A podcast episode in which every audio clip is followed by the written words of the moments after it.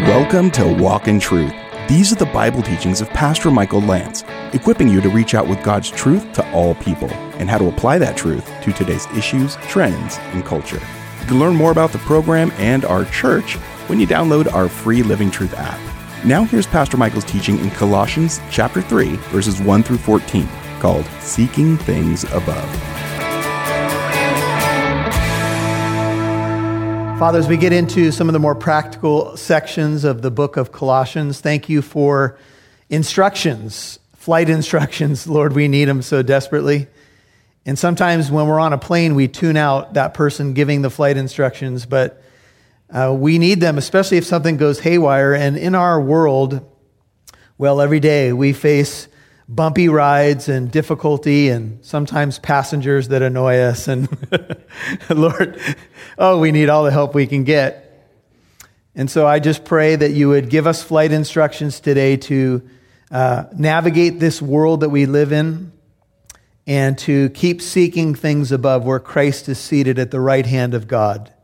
Thank you that we have an advocate on high who is for us and not against us. Thank you that you are on our side and you want to bless your people with uh, blessings ab- above what we could even ask or imagine. You are so good to us, Lord. And sometimes we feel so undeserving of your goodness. But thank you that you are patient. Thank you that you are good. And thank you that you want us to walk in a manner worthy of the calling with which we've been called. So, Lord, as we talk about how to live the Christian life, and we all need help on this subject, Lord. Um, I pray that you would open our eyes, open our ears to what the Spirit would say to your church. In Jesus' name I pray. Amen. How many of you could use some help living the Christian life? Anybody? Okay, how many of you have figured it out? Because I'm going to have you come up here if you have. The Christian life is not an easy thing. Uh, so don't let anybody fool you and say that they have it all together because nobody does. Nobody has the Christian life all together. But we are striving towards, as Pastor Brian put it last week, the ascending life. We want to go higher with Christ. And we know there are things that are constantly dragging us down.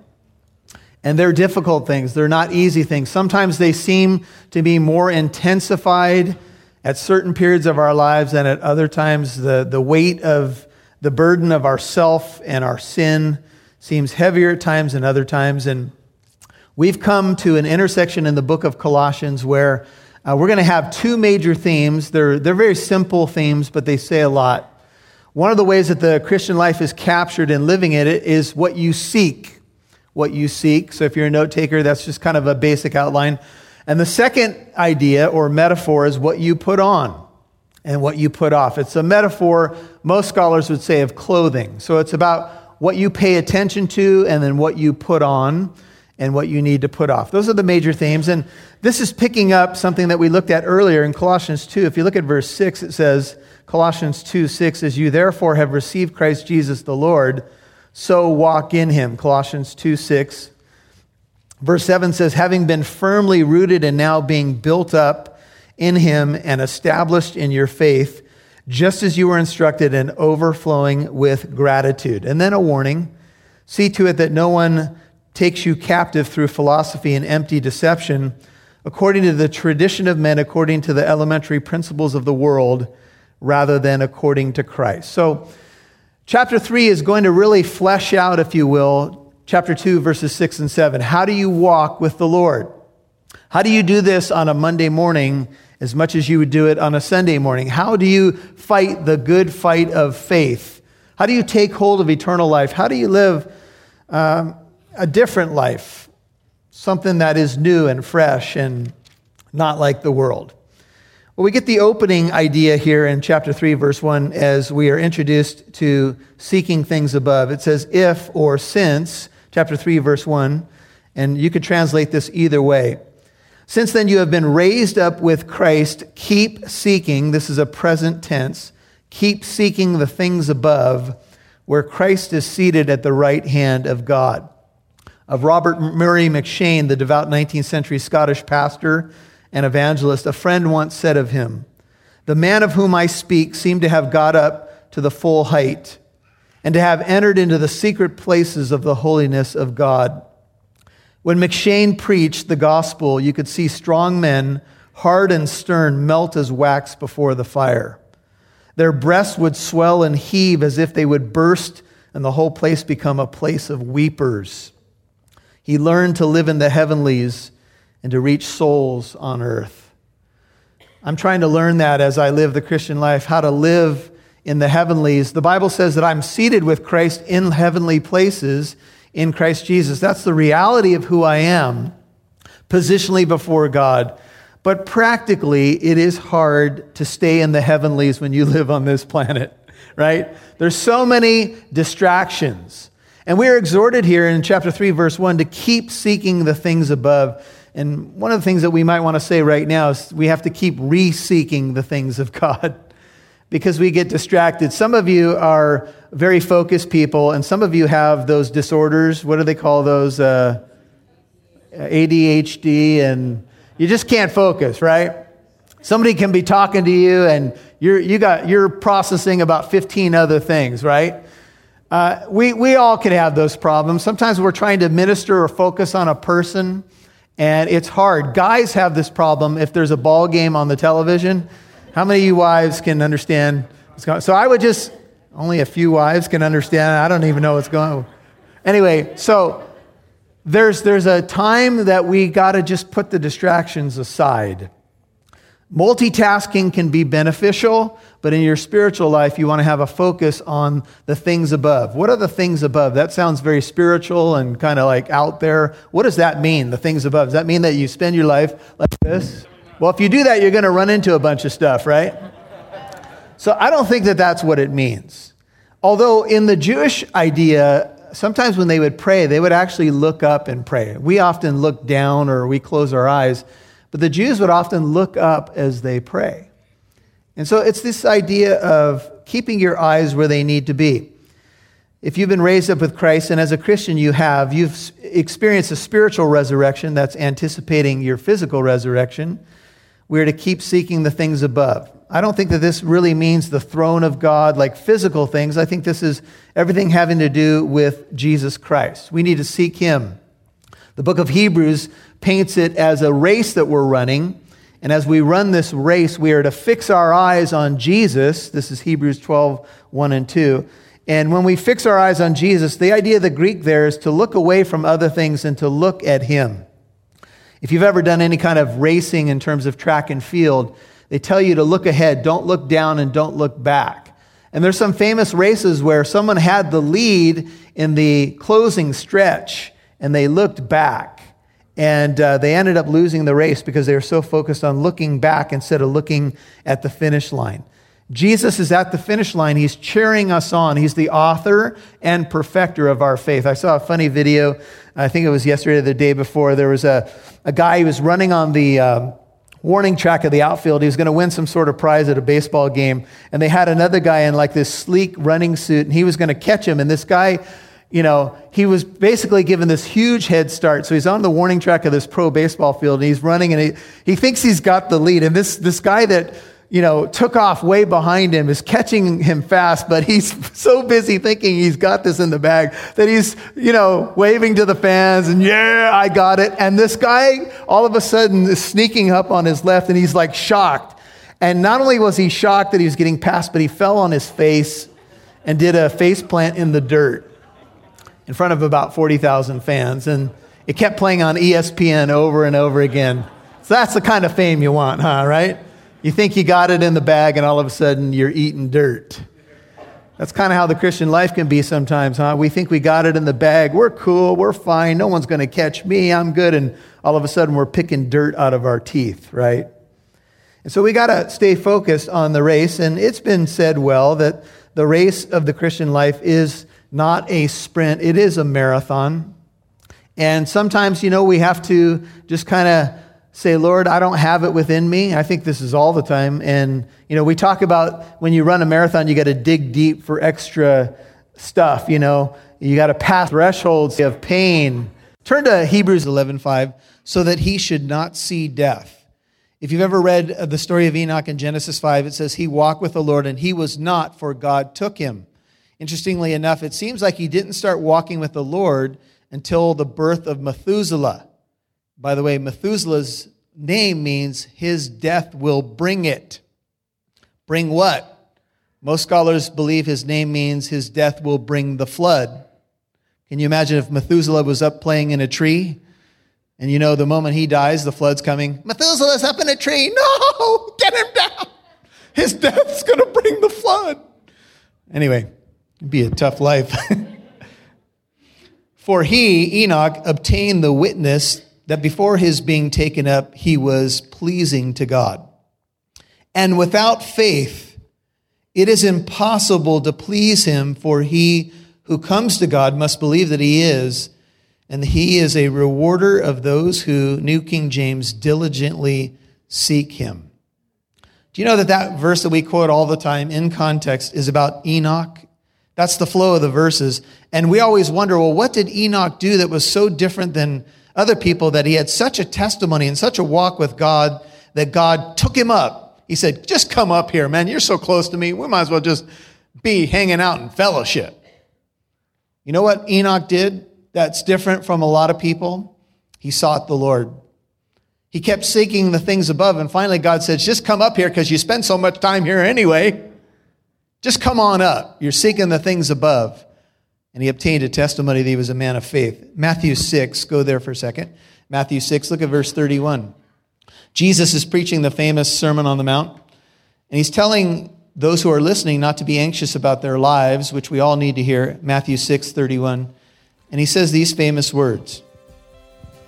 He says, Don't be anxious, 631 of Matthew, then saying, What shall we eat? What shall we drink? Or with what shall we clothe ourselves? Matthew 632. For all these things the Gentiles eagerly seek. That's what they seek. What are we going to eat? What are we going to drink? What are we going to wear? For your heavenly Father knows that, that you need all these things. You'll hear more from Pastor Michael in a moment. Hey, I'm Rob, Program Director for Walk in Truth with Pastor Michael Lance, and I'd like to remind you that this is a listener supported ministry. Now, if you're a first time listener, please bear with me. We'll get back to Pastor Michael Lance's message in just a moment. But if you've been listening for a long time and this ministry has helped you in your walk with the Lord, help equip you to apply God's word to today's issues, trends, and culture, would you please consider becoming a monthly partner? Thinking about the end of the year, the end of the year giving Sometimes people like to give donations to nonprofit organizations who give food or churches who are doing something for the community. It's the same way for this ministry. If it has blessed you, please consider helping us stay on this radio station or stay on your phone as a podcast. We're just asking for the amount of the price of a cup of coffee, or maybe a little bit more expensive cup of coffee. We're hoping that you can consider becoming a monthly partner of $5 or $10 a month. If you can do that, if you can commit to helping us with that and helping this ministry grow, we'd love to be on more radio stations. Please visit walkintruth.com today and click donate. That's We'd love to see who's walkintruth.com. listening. So please connect with us on Facebook, Twitter, or Instagram. Just do a search for Walk in Truth Show. Now, back to Pastor Michael Lance right here on Walk in Truth. with what shall we clothe ourselves matthew 6.32 for all these things the gentiles eagerly seek. That's what they seek. What are we going to eat? What are we going to drink? What are we going to wear? For your heavenly father knows that, that you need all these things. But and we all know this right? Seek what? First his kingdom and his righteousness. And all these things shall be added to you. Go back to colossians 3 Look, there are going to be other things in your life that you're going to seek. Like you're going to seek employment, you're going to try to make a living, you're going to want to enjoy your life. It doesn't mean that there's not other things that you pay attention and look at as a Christian, but you're to seek first the kingdom of God. Amen? And then all the other things that we worry about so often will be added to us. It's about your priorities. It's about what you seek first. What do you do first thing in the morning?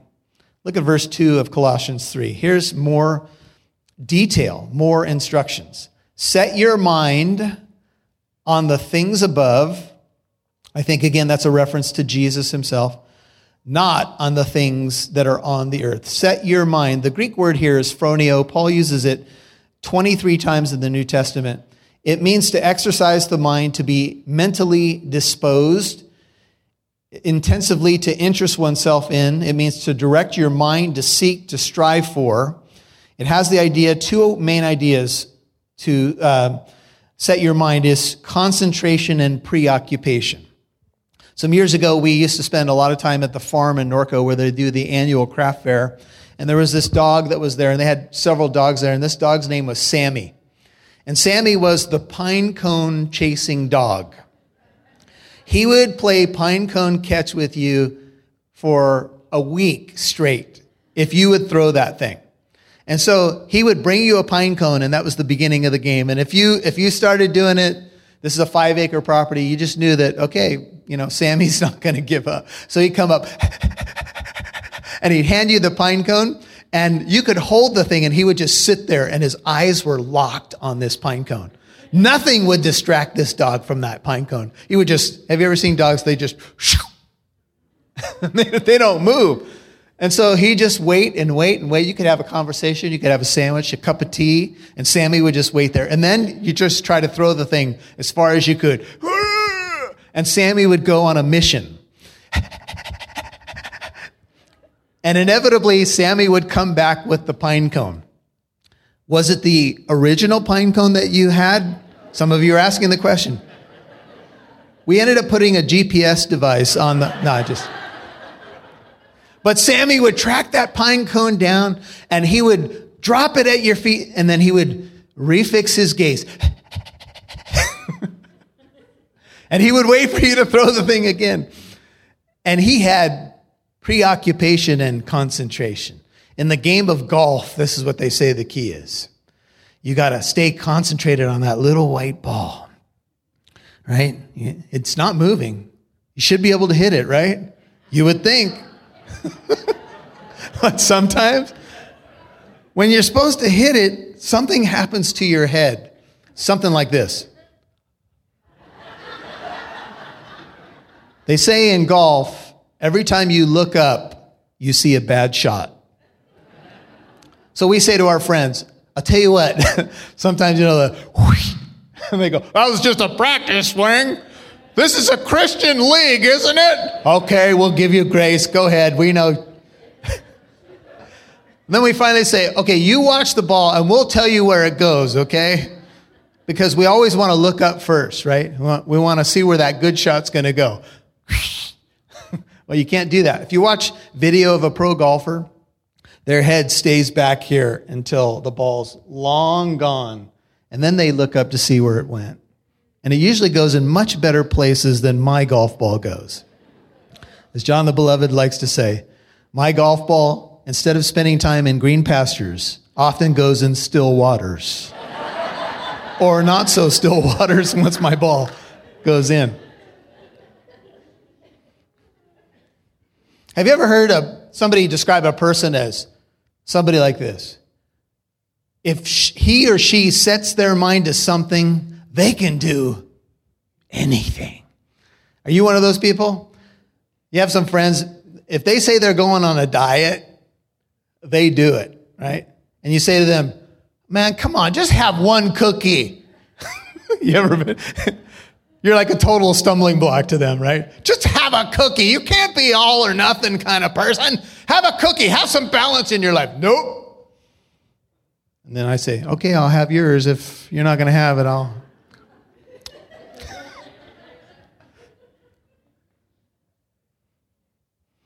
We get distracted by worry, the cares of this world, and they often choke our focus. And we have to cry out to God, Oh Lord, help me. I'm, I can be anxious. I know the Bible says to be anxious for nothing, but sometimes I'm anxious for everything. And so we need all the help we can get. Verse 3 says, You have died, and your life is hidden with Christ in God. The word hidden is krypto in Greek, and it means to conceal, to hide, to be hidden. Your life is hidden with Christ in God. You are in Christ, and He's got you covered. Praise God.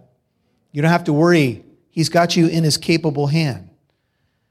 And this idea of your life is hidden with Christ and God has the idea of some of the Psalms where it says, You are my hiding place, you are my shelter.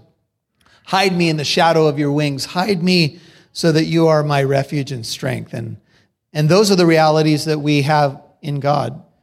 But the idea of hidden also means that the reality is often hidden to those around us.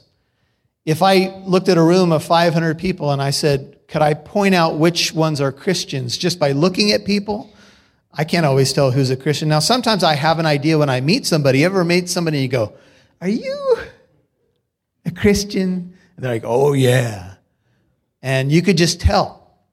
But if you were to look at a room of hundreds of people, you can't, and I, some of you have halos, I know. Some of you are the exception. Oh, angels just sing over you. We, we know that. You guys We'll just put aside for a second. but sometimes the reality of who we are is actually hidden from others. When will that be manifest? When will who we are truly be known? Look at verse 4. When Christ, who is our life, is revealed, then you also will be revealed with him in glory. Right now, we're in a battle.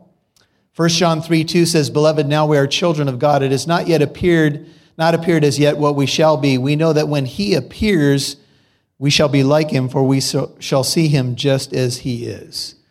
But right now, it's hidden. In what sense? We have in theology what's called an already, not yet.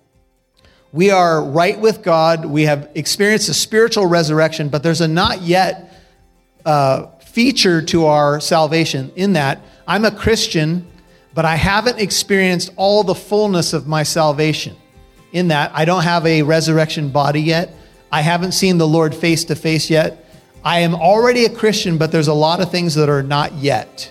So I'm waiting for those things. And some of them are tied to the second coming, some of them are tied to my own uh, time when I will leave this planet and be with the Lord.